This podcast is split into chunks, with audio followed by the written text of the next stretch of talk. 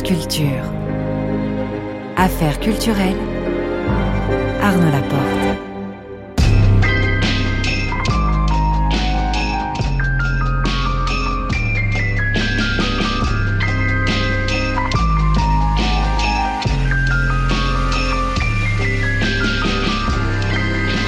Ce soir, je reçois Jean d'Amérique. Vers 19h45, le son du jour, nous écouterons Field After Field, extrait du nouvel album Then Also the Trees. Vers 19h50, le grand tour de Marie Sorbier, qui est toujours à Nice, dans les Alpes-Maritimes. Elle nous fera visiter ce soir les ailes des jeux, la nouvelle exposition du Musée national du sport. Le tout est réalisé par Alexandre Fougeron, avec Alex Dang à la prise de son.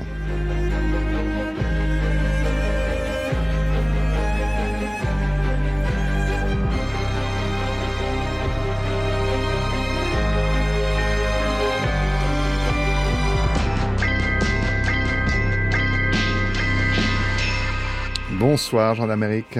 Bonsoir Arnaud. De nombreuses actualités qui me donnent cette occasion de vous accueillir ce soir. Alors, je vais les dire. Le 5 mars, euh, vous jouerez votre pièce Cathédrale des cochons à Caen. Euh, vous ferez les 7 et 8 mars une performance lecture, un poème dans la flaque rouge à la ménagerie de verre dans le cadre du festival des Inaccoutumés. Le 13 mars, aura un concert autour de votre album, Mélancolie Gang, ce sera la Maison de la Poésie à Paris. Il y aura d'autres dates euh, en tournée le reste de l'année. On peut aussi citer quand même la dernière publication en date, euh, quelques pays parmi mes plaintes euh, aux chaînes éditeurs. des actualités dont on va parler, bien sûr, mais pour mieux vous connaître, que ce soit dans votre parcours, vos sources d'inspiration, vos méthodes de, de, travail. Mais dire aussi que vous êtes l'un des invités les plus jeunes de cette émission, euh, qui est dans sa quatrième saison, puisque vous n'avez pas encore 30 ans, en Amérique, c'est même loin, ce sera pour la fin de l'année 2024. Alors la question première, toujours, c'est celle de la vocation, euh, comment on la découvre, comment le, désir euh, advient. alors une première piste, on va écouter l'intro du premier album du groupe de rap haïtien Barricade Crew.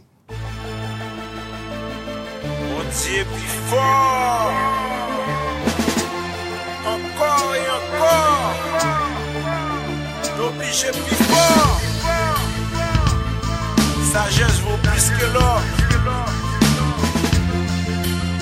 Yeah. Jusqu'au bout. Yo pas qu'à plier nous.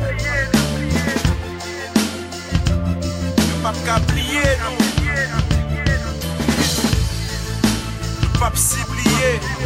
Au contraire. Carré briller, la multiplier. Apocalypse time, la fight. Révolution mentale déjà enclenchée. La passe est plan social,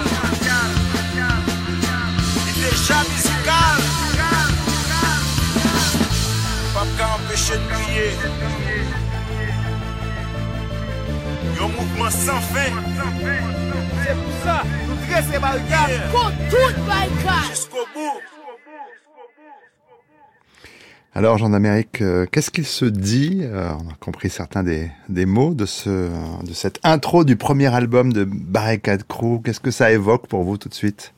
Eh ben, ça me donne des frissons parce que c'est un groupe euh, de rap mythique en Haïti qui a marqué ma jeunesse euh, et celle de beaucoup de gens euh, de ma génération.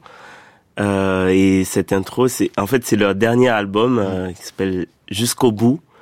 Et l'idée dans dans cette intro, c'est de dire on va continuer le mouvement de révolution jusqu'au bout. Mm. Quoi. C'est vrai qu'alors en 2006, vous avez 11 ans quand vous quittez votre village natal pour aller à Port-au-Prince pour suivre le, collège. Vous aviez commencé déjà à écouter du rap avant, mais d'être à Port-au-Prince, j'imagine, c'est d'être dans euh, dans ce monde-là, là où se crée cette musique à ce moment-là, et elle compte pour vous? Oui, en fait, c'est vraiment à Port-au-Prince que je, je, suis entré dans, dans, dans, cette culture du rap parce que, euh, en effet, euh, là, c'était l'explosion de ce mouvement en Haïti, parce que même si ça existait avant, mais l'âge d'or du rap haïtien, c'est vraiment entre 2005 et 2008. Et donc, euh, je vais y prendre goût. et c'est comme ça que ça va m'amener, d'abord inconsciemment, mais c'est comme ça que ça va, ça va m'amener à l'écriture en fait. Vous commencez quand à écrire vous-même? Euh, Eh ben, ouais, j'avais 11-12 ans donc et je faisais des premiers textes qui étaient vraiment des on va dire un ramassis de rimes ennuyantes, euh, si vous voulez. Mais c'était un début et je partageais avec euh, mes copains euh, dans le quartier ou à l'école. Mm. Et après, il y a des, des profs qui m'ont qui ont vu des choses que j'écrivais justement et qui m'ont amené vers les livres. Mm. Et là, ça va m'ouvrir une porte. Et de plus en plus, je vais m'accrocher à l'écriture parce que je, je me rends compte de du pouvoir que ça me donne j'avais enfin un espace où parler. Mm. Et ouais, au fur et à mesure, ça va devenir un peu plus sérieux, on va dire, jusqu'à ce que euh, je, je j'en fais mon métier, on va dire. Mm. Voilà.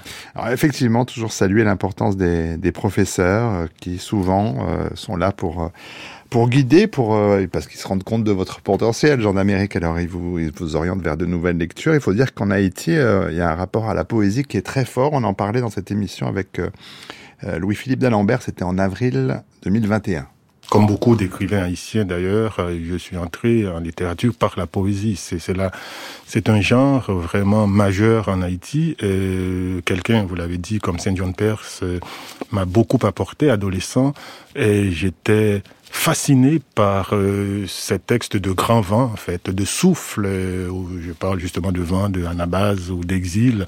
Et c'est des textes qui sont d'une force parfois que je ne comprenais pas parce que j'étais assez jeune, 13-14 ans, je ne comprenais pas tout, mais j'étais emporté par ce souffle-là, ce, ce lyrisme-là qu'on trouve chez, dans les textes de, de, de, de Saint John Perse. Et, et j'aime bien, justement, en l'écoutant, peut-être ça échappe aux gens, mais il y a une petite pointe d'accent antillais et que, qui est là, qui, qui, qui, est très présent et qui dit d'où il vient, mm. et, comment dit Saint John Perse. ce qu'on trouve aussi dans ces textes, euh, et je me rappelle justement, vous parliez et de, de, de la résidence à, Aix, mm. donc je me rappelle un débat sur un texte de Saint John Perse, et c'est là toute la richesse euh, de ce texte-là, où la personne qu'il avait lu, qu'il avait, j'ai envie de dire, euh, oui, lu ou analysé, a retrouvé tous les mythes, les grands mythes grecs euh, anciens de Saint John Perse, et moi j'ai retrouvé toute l'histoire de la Caraïbe,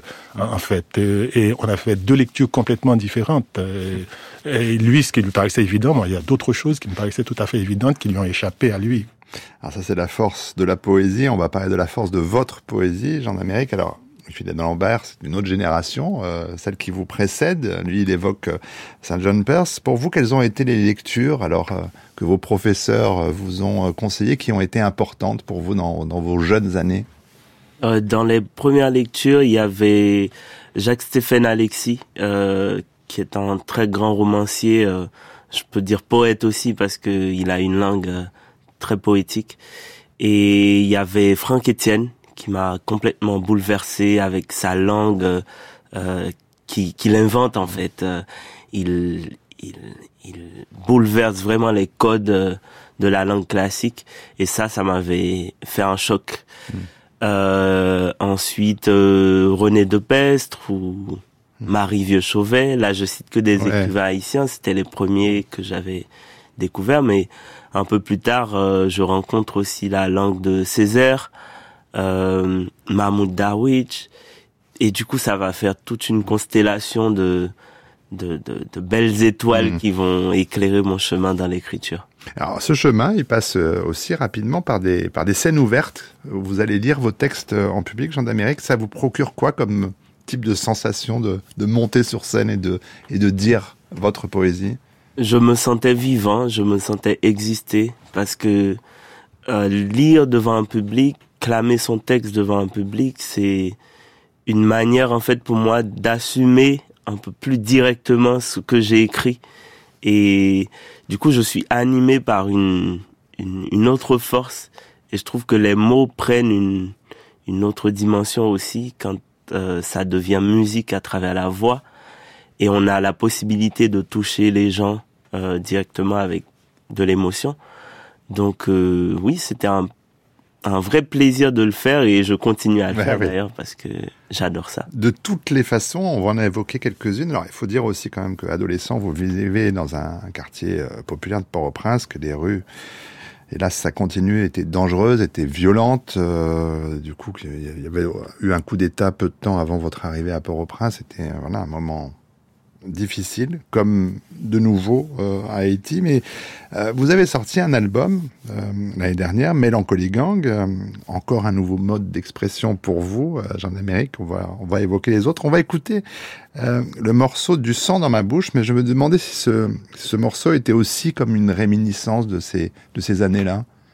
Oui, tout à fait. Ce, ce morceau, c'est un peu ma vie avec la ville de Port-au-Prince tout, ce qu'elle m'a donné, tout ce qu'elle m'a fait subir aussi. Et malgré tout, c'est une ville que j'aime et que je porte dans ma chair, dans mon sang, euh, et que j'ai envie de voir vivre. C'est un peu une déclaration d'amour, donc ce morceau à, à Port-au-Prince. On l'écoute.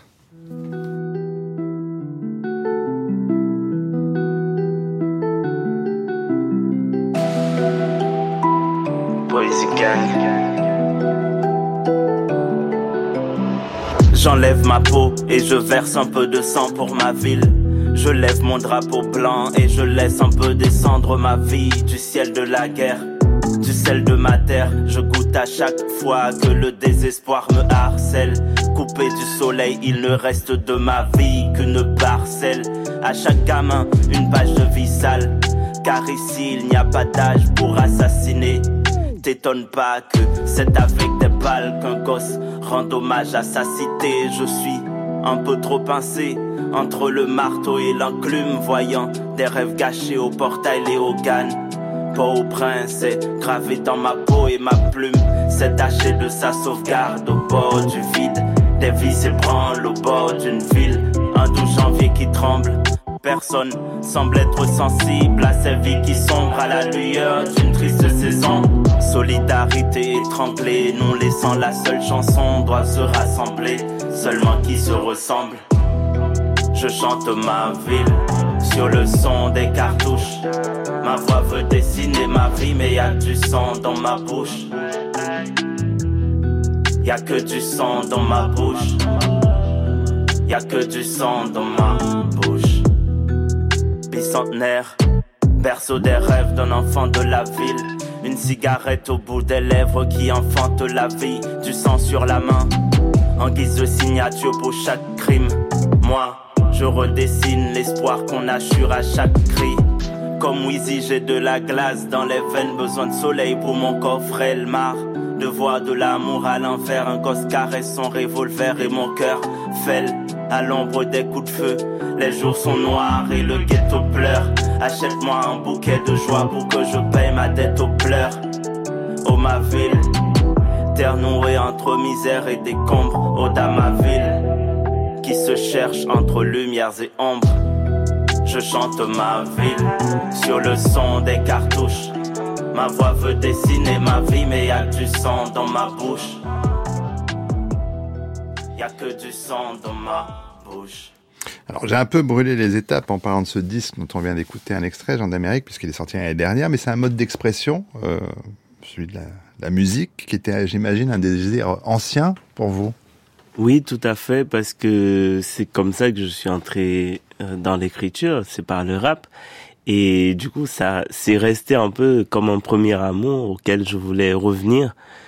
Et au début, j'avais fait quelques scènes à Port-au-Prince euh, quand je partais euh, euh, euh, propager mes textes un peu partout sur les scènes.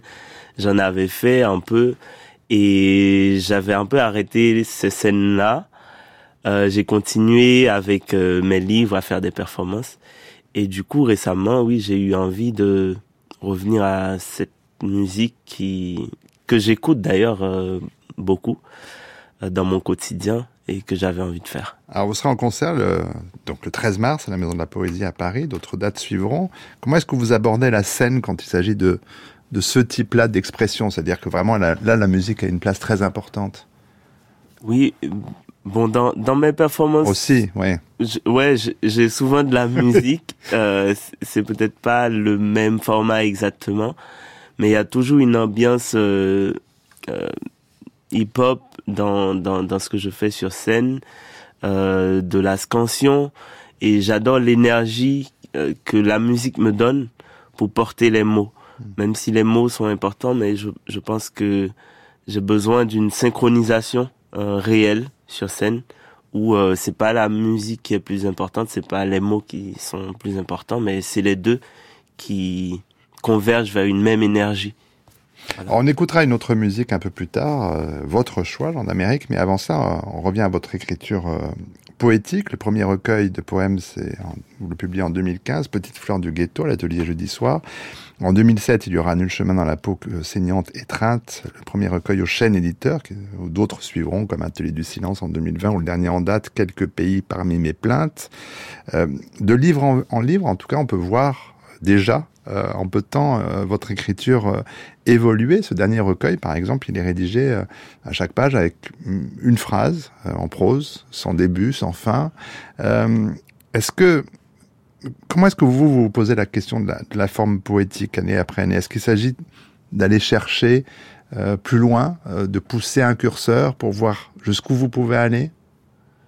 Oui, en fait, je je pense que j'adore trouver de nouvelles formes mmh. euh, pour euh, comme enveloppe pour le poème, on va dire, parce que l'essence, euh, je laisse ça venir. Il y a le moment du jaillissement, voilà quelque chose qui me traverse et j'ai envie de le dire. Je chercher une forme.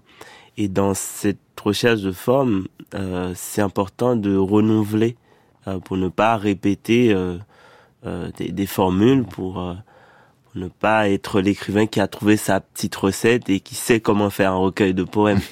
Euh, moi, je ne sais pas comment faire un, recueil. Donc, je cherche de nouvelles formes, je pousse la langue à des endroits euh, inhabituels aussi. Et je vois le résultat que ça donne. Et si je me sens convaincu, euh, j'avance. On va évidemment sans cesse passer des questions de fond à des questions de forme dans cette émission. Euh, question aussi vieille que l'histoire, à quoi que l'histoire de l'écriture, à quoi sert euh, la littérature, à quoi sert la poésie. Alors avant de répondre, on va écouter un très courte archive. On va entendre justement Mahmoud Darwish euh, sur France Culture en 2007. Il faut savoir qu'il est traduit en simultané dans cette émission par Elias Sambar. C'est quand même une illusion de penser que, que, le poète peut bouleverser le monde. Mais, mais c'est une belle illusion, c'est une illusion nécessaire.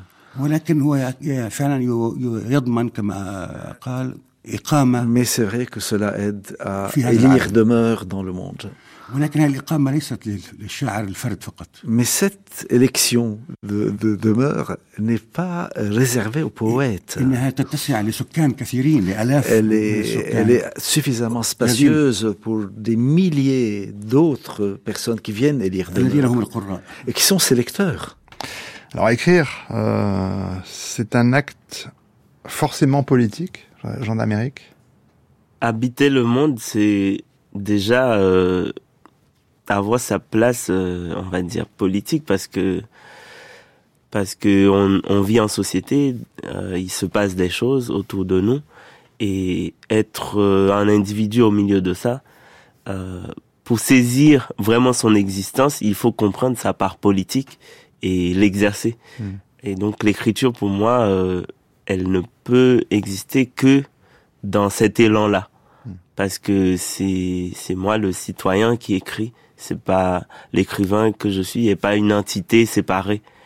Et donc, euh, oui, forcément, c'est un acte politique parce que je donne une vision du monde, je, je donne une position sur la vie euh, et j'ai aussi un outil qui peut avoir un impact sur les gens, qui peut influencer les gens.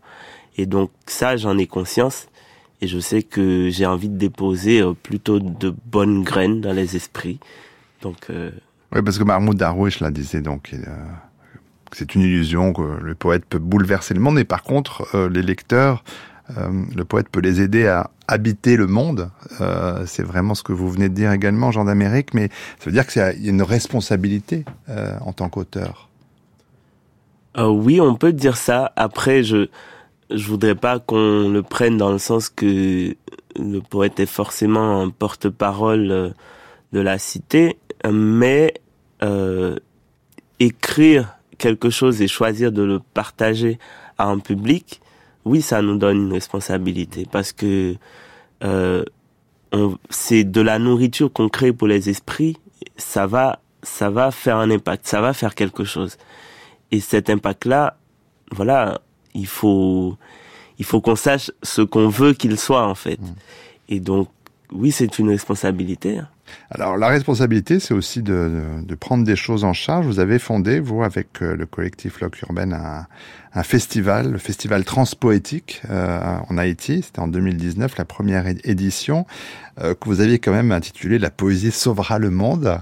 Euh, on est entre la méthode Coué et puis la véritable croyance. Enfin, il y a quelque chose de, euh, de très très important. Et puis il y a aussi, j'imagine, euh, des interventions en, milieu scolaire. L'idée, c'est que la poésie, elle doit être présente à tout âge et pour tout le monde, pour le plus grand nombre.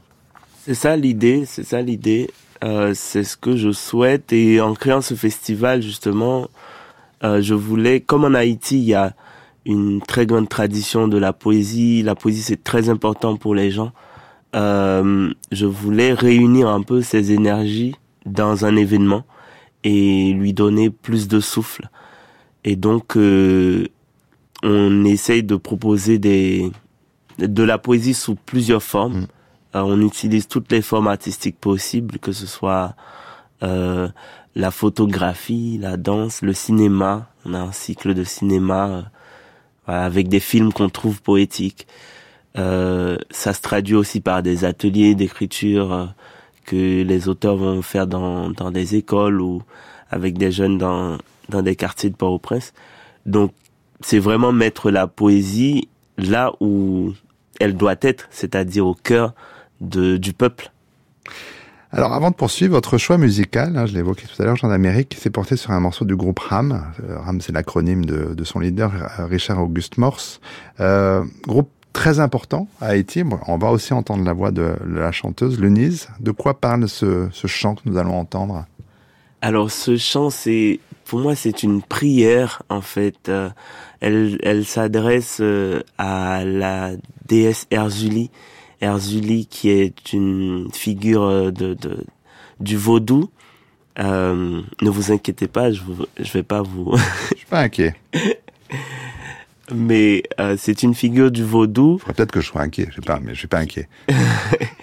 qui a deux versants. Euh, alors il y a er Erzuli Freda et il y a Erzuli Dantor.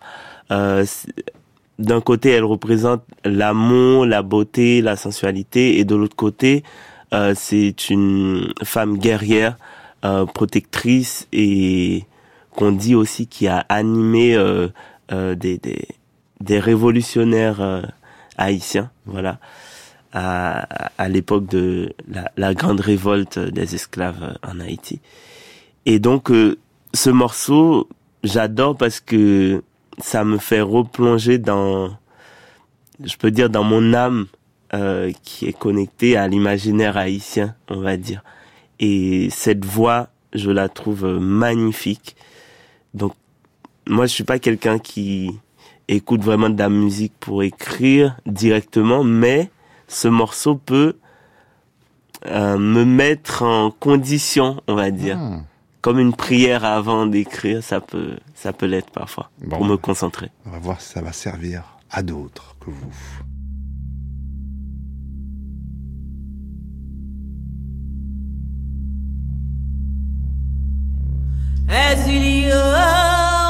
Nobala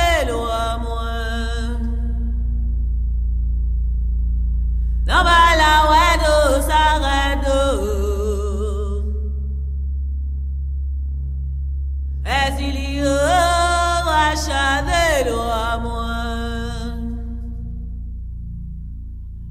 Nobala wedo saredo Vamos anana ba fumer cigarette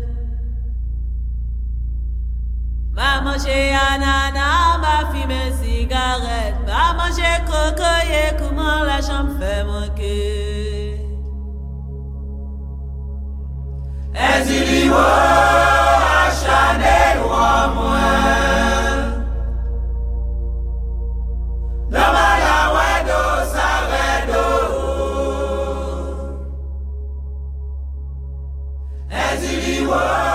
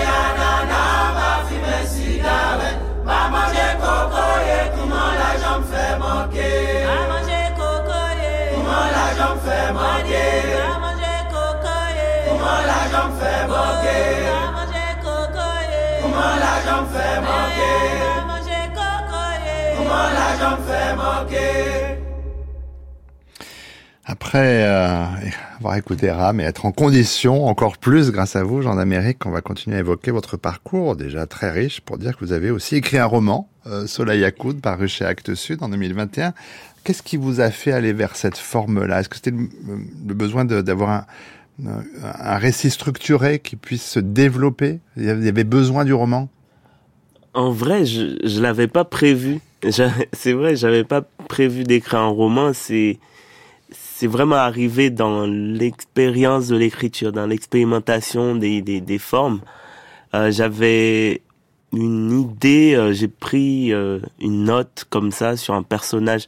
J'avais l'image d'un personnage euh, et ça ne ça ne ça ne laissait pas euh, entendre que j'allais vers le roman forcément parce que dans dans mes recueils parfois il y a des personnages euh, donc là j'avais juste pris euh, des notes et après je suis revenu là-dessus et je me suis vu en train de continuer à déployer euh, ce personnage qui a amené d'autres euh, d'ailleurs qui au final n'est pas resté le personnage principal euh, donc un personnage amène, amène un autre, une situation amène une autre et l'écriture se déploie. Donc je continue et au fur et à mesure l'histoire se construit. J'avais même pas de plan vraiment, donc euh, c'est, on va dire, le roman est arrivé. Hmm. Voilà et j'en suis très ravi. Oui, parce que euh, il y, a, il y a un roman, mais il y a une sorte de, de, de- de rigueur poétique dedans. Il y a toujours cette votre langue, Jean d'Amérique. Mais est-ce que cette forme romanesque, euh, qu'est-ce qu'elle a posé comme euh, comme question en termes d'écriture Même une fois que vous vous êtes rendu compte que vous étiez en train d'écrire un roman, qu'est-ce qui a posé problème ou qu'est-ce qui a été justement euh, plaisir? Alors le le grand challenge et plaisir, on va dire, c'était de rester poète en écrivant euh, une histoire, en déployant vraiment euh, un récit sur le long cours, toujours rester dans dans ma boussole qui est la poésie. Et donc ça m'a demandé de beaucoup retravailler mes phrases, euh, trouver le mot juste, euh, l'agencement des mots, ne rien laisser au hasard.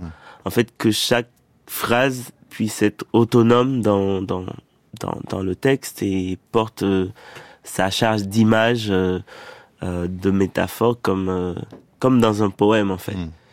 Sauf que là, voilà, il fallait donner, on va dire, une existence au personnage et un sens au récit. Donc c'était plus là le challenge. euh, réussi. Encore une fois, et une autre forme encore, euh, même si elles sont toutes, elles, peuvent être proches les unes des autres, mais le théâtre est au départ une forme monologuée, cathédrale des cochons, que vous allez donc euh, jouer à nouveau le 5 mars à Caen, accompagné par le guitariste Capreller, et on va reparler aussi de, de lui dans un instant. Il y a même forme pour Rachida Debout, qui n'a rien à voir avec la ministre de la Culture euh, actuelle. Hein. C'est une commande du Festival d'Avignon 2021. Euh, puis un troisième texte théâtral, alors là vraiment choral, cette fois c'est Opéra Poussière. Euh, avant de parler de, cette écriture, alors pour le théâtre, on va écouter cette fois Franck Etienne euh, au micro de Delphine Jaffé sur France Culture en 2014. Le théâtre représentait, aujourd'hui encore, représente pour moi la voix royale au niveau de la communication, au niveau de l'expression, au niveau du discours, à la fois politique et du discours idéologique, du discours quotidien. On a un peuple qui écoute son vécu, qui revit son quotidien à travers le théâtre. Et la communication est immédiate. Tu es en présence de 400, de 500, de 1000 personnes. Il y avait toujours plus de 1000 personnes, puisque le Rex Théâtre à l'époque comportait 1300 personnes. On avait 1300 personnes à l'intérieur, assises. Et puis, je ne sais pas, 200 autres dans les couloirs. Donc, ça a été, comme on dit chez nous, un véritable baco, une véritable déblosaille. La déblosaille, c'est, c'est, c'est, le tohu populaire, et puis avec une dimension contestataire ça n'a pas plu au pouvoir.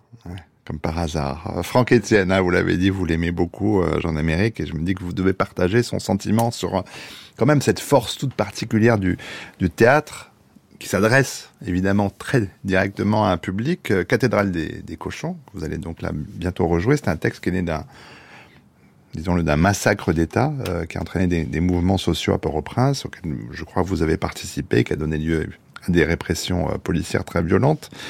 Mais qu'est-ce qui vous a décidé à, faire un texte là qui devait être dit, euh, déclamé, accompagné certes à la guitare, mais cette forme théâtrale?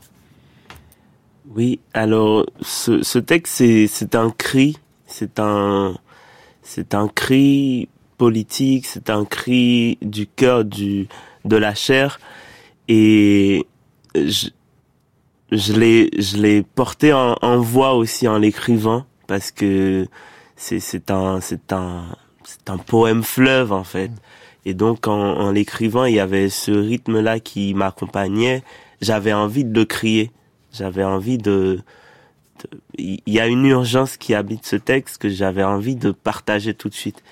Et le théâtre, c'est un très bon lieu pour ça justement, parce que et c'est ce que j'aime dans dans dans le théâtre, euh, ce côté euh, vibrant du corps, de la voix qui rencontre tout de suite les gens et qui peut créer quelque chose chez eux. Donc euh, c'était c'était pas forcément évident dans l'écriture de me dire euh, je vais écrire une pièce de théâtre, mais le texte par son souffle a dérivé vers ça et je l'ai défendu aussi comme théâtre parce mmh. que euh, bon, il y a des gens qui m'ont dit euh, c'est plus un poème euh, que forcément du théâtre. Euh, mais moi, j'y ai vu cette potentialité-là par euh, par le souffle qui habite ce personnage, qui est donc un, un poète qui est emprisonné par le régime autoritaire de son pays et depuis la prison qui qui clame un long cri de révolte et il me semblait que la forme théâtrale correspondait bien à hmm. ça. Correspondait bien au fond, euh, et le fond, on en reparle, Haïti, bien sûr, euh, toujours euh, présente dans vos écrits, même si vous passez aujourd'hui plus de temps en Europe, plus de temps à, Paris, la violence, c'est évidemment une thématique euh, qu'on retrouve dans votre œuvre, mais il y a quelque chose d'encore plus présent, euh, ou très présent, ce sont euh, les femmes, les luttes féministes, une attention quand même très forte portée aux, femmes dans vos textes. Le premier recueil, hein, Petite fleur du ghetto, était dédié à, votre amie Régina Nicolas, qui était morte sous les coups de, de son ex-compagnon, des coups de couteau. Euh, vous avez rendu souvent hommage à, vos tantes, euh, euh, à votre mère disparue, la jeune héroïne de, de Soleil à coudre, le roman dont on parlait tout à l'heure. Elle se bat pour survivre dans un bidonville de, de Port-au-Prince, mais aussi pour vivre un, amour avec une camarade, une camarade de classe, hein, un amour entre deux femmes. Rhapsodie rouge, il y avait, un, il y avait ce peuple débarrassé du, du patriarcat euh, qui s'est incarné dans son, son héroïne, Rhapsodie. Bon, Rachida debout, Rachida, c'est un manuel de révolte, encore un autre. Euh, et puis, je voudrais quand même qu'on parle de Sanité Bel Air, euh, résistante euh, haïtienne, anticolonialiste, qui évidemment a été un peu mise sur le sur le côté des livres d'histoire. On a fait la place euh, aux hommes. Euh, c'est elle qui est au cœur de votre euh, opéra Poussière. Alors déjà quelques mots quelques mots sur elle. elle est vraiment elle, elle était vraiment oubliée, occultée. Disons en Haïti, on connaît son nom, on connaît son nom, pas forcément son histoire. C'est-à-dire, par exemple, à l'école, moi, on m'a pas parlé de qui elle était vraiment et ce qu'elle a fait, son parcours, etc. J'ai découvert ça euh, très très tard euh, en écoutant une prof dans une fac à Port-au-Prince. Elle s'appelle Baina Bello, c'est une prof d'histoire qui a une approche justement décoloniale de l'histoire d'Haïti et qui, qui d'ailleurs a écrit un, un, petit livre euh, sur les sur les héroïnes qui ont traversé euh, l'histoire d'Haïti. Et donc, je l'entends parler de Sanine Belair et dire des choses que j'avais jamais entendues. Et là, ça va déboucher tout un champ. Euh, je commence à chercher et je me suis dit, il faut que je lui redonne vie en quelque sorte, que les gens sachent un peu son parcours et surtout dans les espaces où on représente, on va dire, les, les, les gens qui ont lutté pour notre, notre liberté en Haïti. Elle n'est pas souvent représentée. Euh, par exemple, euh, il y, a, y, a, y a la plus grande place publique à Port-au-Prince. Euh, bon, ce qui apparaît dans le texte, il y a la plus grande place publique à Port-au-Prince, le Champ de Mars, où on a euh, des statues des héros de l'indépendance d'Haïti et euh, Sanit Belair n'y est pas, hmm. par exemple.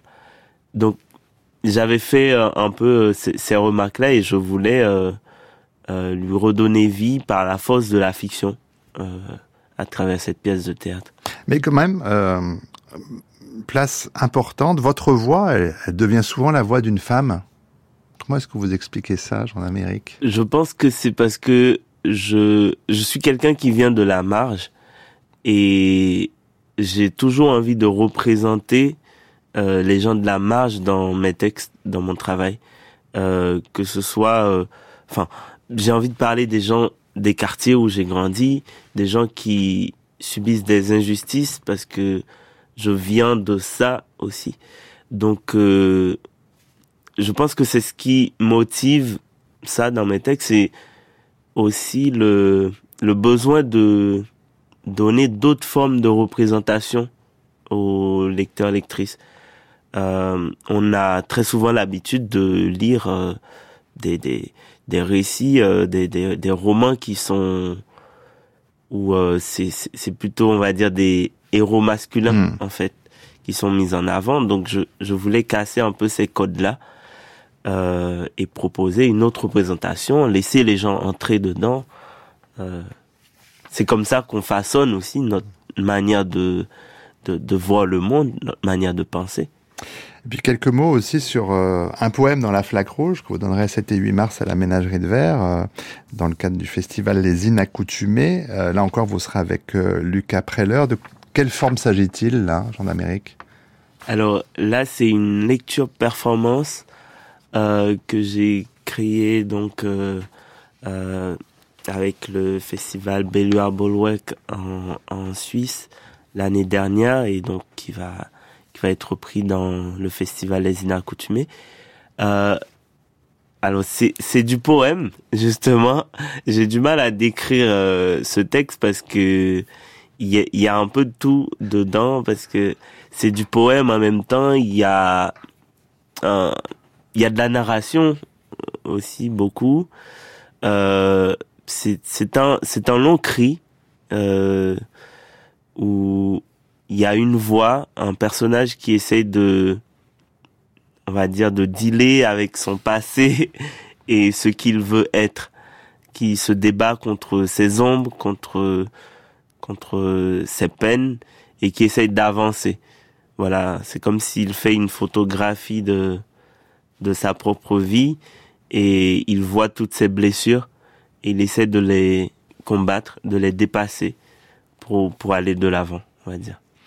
C'est une euh, de vos riches actualités, Jean d'Amérique, euh, 7 et 8 mars à la Ménagerie de Verre, euh, dans le cadre du Festival des Accoutumés, un poème dans la flaque rouge. Avant ça, le 5 euh, mars, vous serez à Caen, à la Maison des étudiants, avec votre pièce Cathédrale des cochons. Le 13 mars, sera le concert autour de votre album Mélancolie Gang à la Maison de la Poésie de Paris. Et puis euh, d'autres dates à venir euh, tout le reste de l'année. Et puis pour les livres, on lit euh, aux chaînes éditeurs, aux éditions théâtrales, quelques-uns des textes qu'on vient d'évoquer ce soir. Merci, Jean d'Amérique, d'avoir été notre invité. Un très grand merci, Arnaud. France Culture. Affaires culturelles. Arnaud Laporte. En 1979, arrivé chez les disquaires britanniques, français et autres, un album à la pochette iconique Unknown Pleasures de Joy Division. La même année, naissait euh, le groupe And Also the Trees dans une petite commune de Worcestershire. Le premier album sort en 84, voilà donc 40 ans que je suis fan inconditionnel de ce groupe. Rattaché comme leurs collègues de Manchester à la scène post-punk et new wave, le groupe est initialement composé de deux fratries, les Jones et les Havas. Les Havas ne sont plus membres du groupe depuis plusieurs années, mais les Jones continuent de porter avec une régularité frappante, un projet musical classieux, aux, sonorités jazz, à l'ambiance proche du roman gothique anglais. Le style unique du groupe est porté par les textes poétiques du chanteur Simon Hugh Jones, ainsi que par le jeu de guitare de son frère Justin Jones, à l'heure où le post-punk anglais est prisé par un torrent de nouveaux groupes à la ressemblance confondante. And Also the Trees fait figure de phare dans la tempête et pour preuve, un 16e album, Mother of Pearl Moon, aux chansons toutes aussi belles que Field After Field, notre son du jour.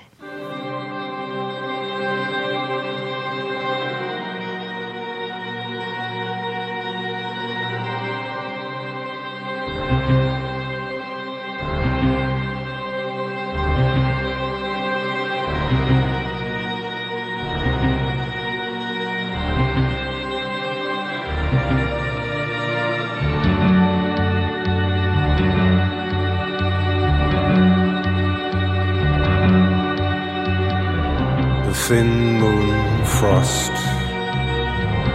North pulling up oyster shells. Coins and rings lost. Hard, pale green, dusted fruit moves over her skin in the shining grass. Plum trees blow, their roots vein and flow.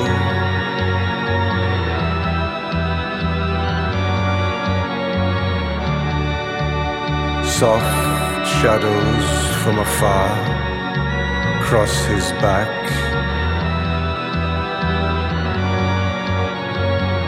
And the woods ring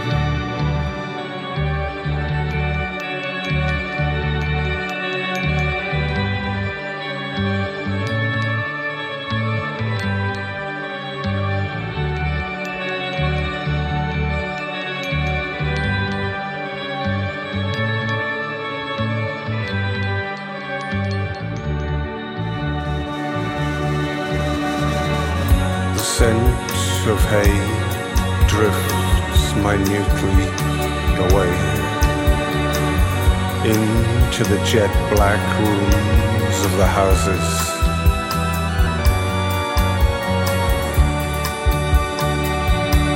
A woman sitting in a field of clover, her sundown head bowed over, a needle rising up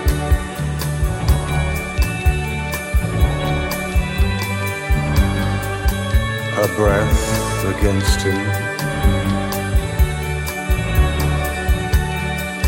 Thin moon stars sweeping, snake movement of their limbs sleeping.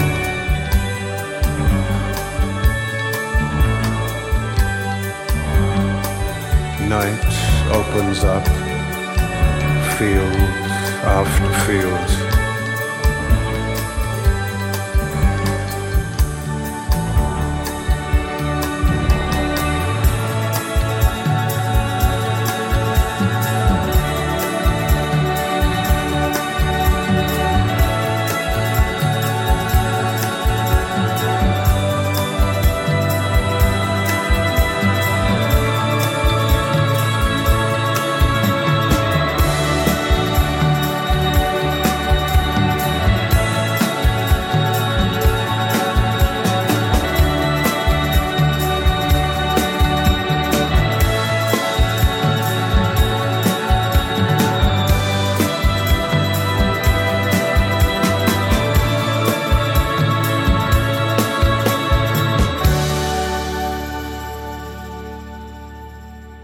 C'était Field After Field, Daniel Saw the Trees. Euh, trees. le groupe sera en concert à Strasbourg le 3 avril, à Amiens le 4, à Limoges le 5, à Paris le 6 et à Brest le 7.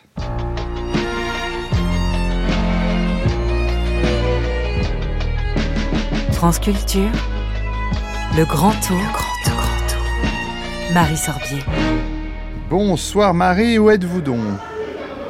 Bonsoir Arnaud, je suis à Nice, au Musée national du sport et je vous propose ce soir de visiter la grande exposition Les ailes des jeux L, E, 2 L, E, S. Expo temporaire ici au Musée national du sport à Nice. Et c'est Marie Grasse, la directrice, qui devrait arriver d'une seconde à l'autre pour nous faire visiter cette exposition.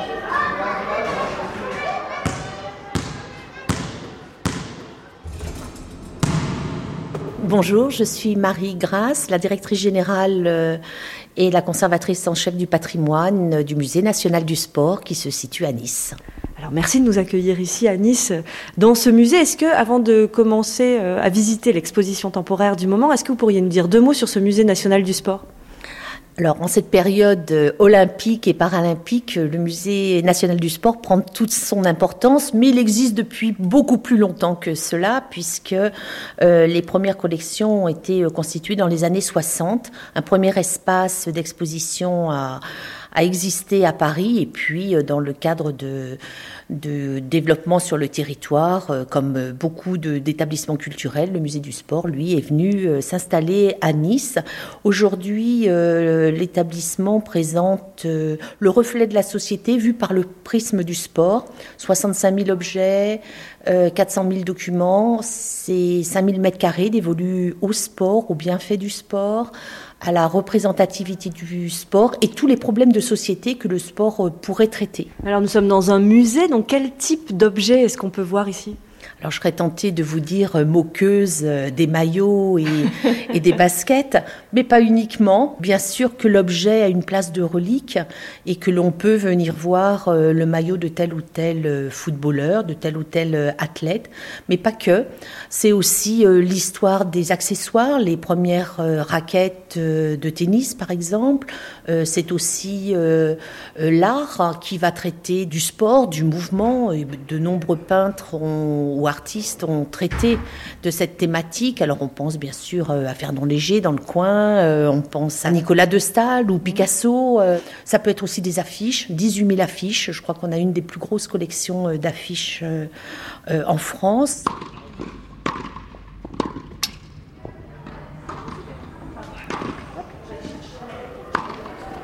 Alors là, on vient d'entrer dans l'exposition. Comment elle s'appelle cette expo? Donc, nous rentrons dans l'exposition Les ailes E de ZLES des Jeux. Et c'est un hommage que nous rendons à toutes les sportives et à la place que les sportives vont tenter de prendre ou vont prendre ou vont avoir ou pas euh, dans le sport. Mais en réalité, derrière le sport, c'est dans la société, puisque nous sommes un reflet de, cette société. C'est ce que je vous disais en introduction. Ici, par exemple, bon, euh, quand le baron de Coubertin réintroduit les Jeux à la fin du 19e siècle, certaines femmes vont quand même pratiquer un peu d'activité euh, physique. On pense au vélo, aux, jeux de, de volet, de volant.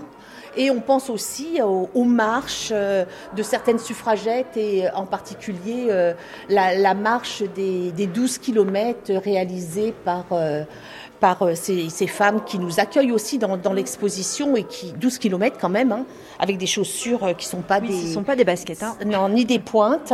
Donc il y a quand même des, des faits ponctuels où la femme essaie de, se faufiler. Heureusement, depuis l'introduction des, Jeux olympiques euh, par le baron de Coubertin, ces Jeux étaient réservés principalement euh, aux hommes. Les femmes étaient autorisées, mais elles, un peu parce qu'elles ne s'y autorisaient pas, un peu aussi parce que euh, ça se faisait pas vraiment et que toutes les disciplines ne leur étaient pas autorisées, surtout. Il y a une femme qui va marquer l'histoire, c'est Alice Mia. Alors on en parle beaucoup cette année et c'est juste chose de lui rendre hommage. Alice Mia est une jeune femme dans les, dans les années 1900, comme le baron de Coubertin. Elle est française, elle part en Angleterre, elle va épouser un, Anglais, et donc euh, la civilisation n'est pas la même en Angleterre. Le statut de la femme est quand même un peu plus ouvert. Et euh, Alice Mia va se battre pour que les femmes participent régulièrement au sport et elle a raison parce que c'était pas acquis.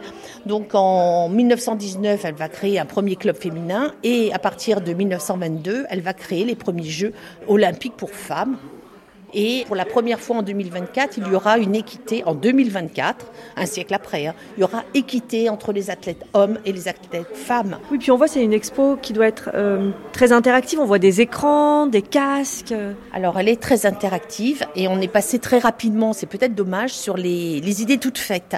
Alors les idées toutes faites qu'on peut avoir, euh, les filles ça court moins vite que les garçons, euh, les filles c'est moins fort que les garçons. Donc les, les petits jeux qu'on peut avoir dans la dans les cours de récréation, donc de, derrière des des, petits tiroirs et puis des phrases aussi dites par euh, Monsieur Tout le Monde ou moins Monsieur Tout le Monde, par des journalistes hommes, par des, par des hommes qui vont parler de sport. Il faut savoir qu'il y a à peu près une équité entre les femmes euh, journalistes.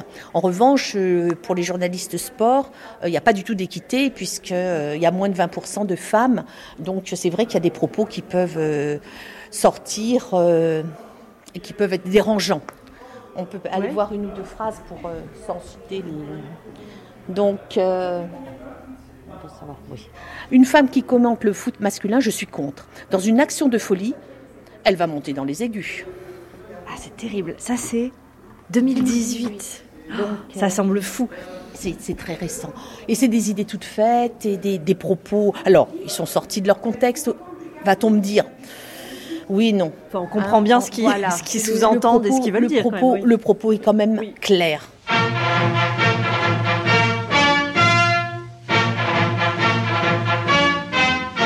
Sur le ring, le boxeur inquiet se tient aux aguets, prend garde au crochet. Il esquive des pings, des coches, des directs du droit, du gauche. Attaquant les joueurs de balle, ronde au pied ovale, en rafale. Tous les yeux fixent les poteaux, le but est marqué. Bravo, chantons pour le sport.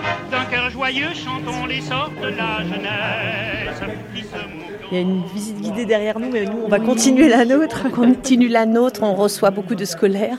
Euh, donc ici, on se retrouve dans, dans la partie sur euh, Elles ont osé, elles assument. Et on est devant une, la vitrine de natation. Donc on a en face de nous la, le mannequin d'Annette Kellerman, qui, est une, une, qui était c'est au début du siècle, euh, qui était une, une nageuse handicapée. Euh, sorte de poliomélite et elle va euh, passer son temps à essayer de nager, se constituer une tenue spéciale et elle va traverser, c'est la première, à traverser la Manche. Et puis bien sûr, il euh, faut savoir à côté que les tenues euh, adéquates de l'époque, c'était des robes, des petits pantalons en coton quand c'était pas tricoté. Donc c'était des sacrés handicaps. Et on est très loin de la tenue de Camille Muffat en speedo qui va faciliter la, flottaison. Et ça nous permet aussi d'avoir une... Oui, dans une seule vitrine, vous on a comme ça une évolution. des... concentré du temps. Euh. Exactement. Ben, elle faisait du ski avec des robes, elle faisait de l'alpinisme avec des robes et des talons et des bottes qui montaient, enfin des bottes, à, alors c'est pas des talons de 20 cm, mais des talons de, de 7 à 8 cm quand même. Donc euh, l'escalade avec euh, ou la randonnée avec euh, des talons, c'est quand même pas si simple. Je vous donne cet exemple pour mieux illustrer. On va au Louvre, on va voir la Joconde, on va voir ce genre de reliques. On vient au musée du sport, on vient voir bah, la tenue de Stéphane Diagana, Marie-Amélie Le Fur. On vient voir des noms, pas uniquement, mais parce qu'on ici on est dans, dans un. parce que ça fait partie aussi de, de l'histoire collective. On les a vus gagner derrière notre écran et on est. Et ça fait partie d'un patrimoine beaucoup plus large que l'objet lui-même.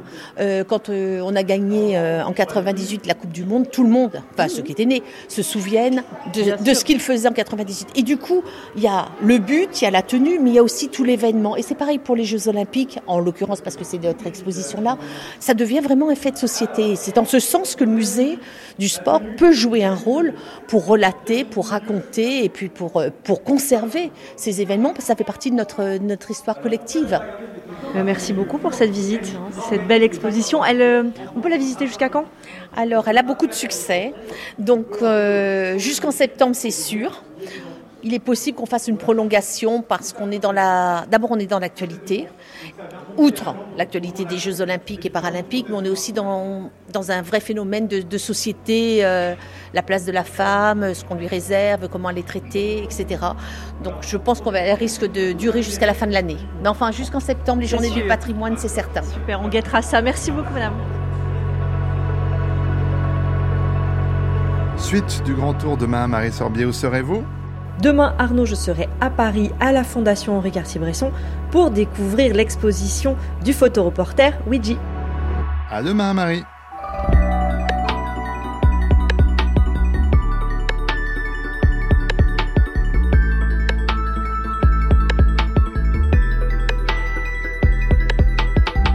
Cette émission, comme toutes celles de la chaîne, est à écouter ou podcaster sur le site de France Culture ou via l'application Radio France.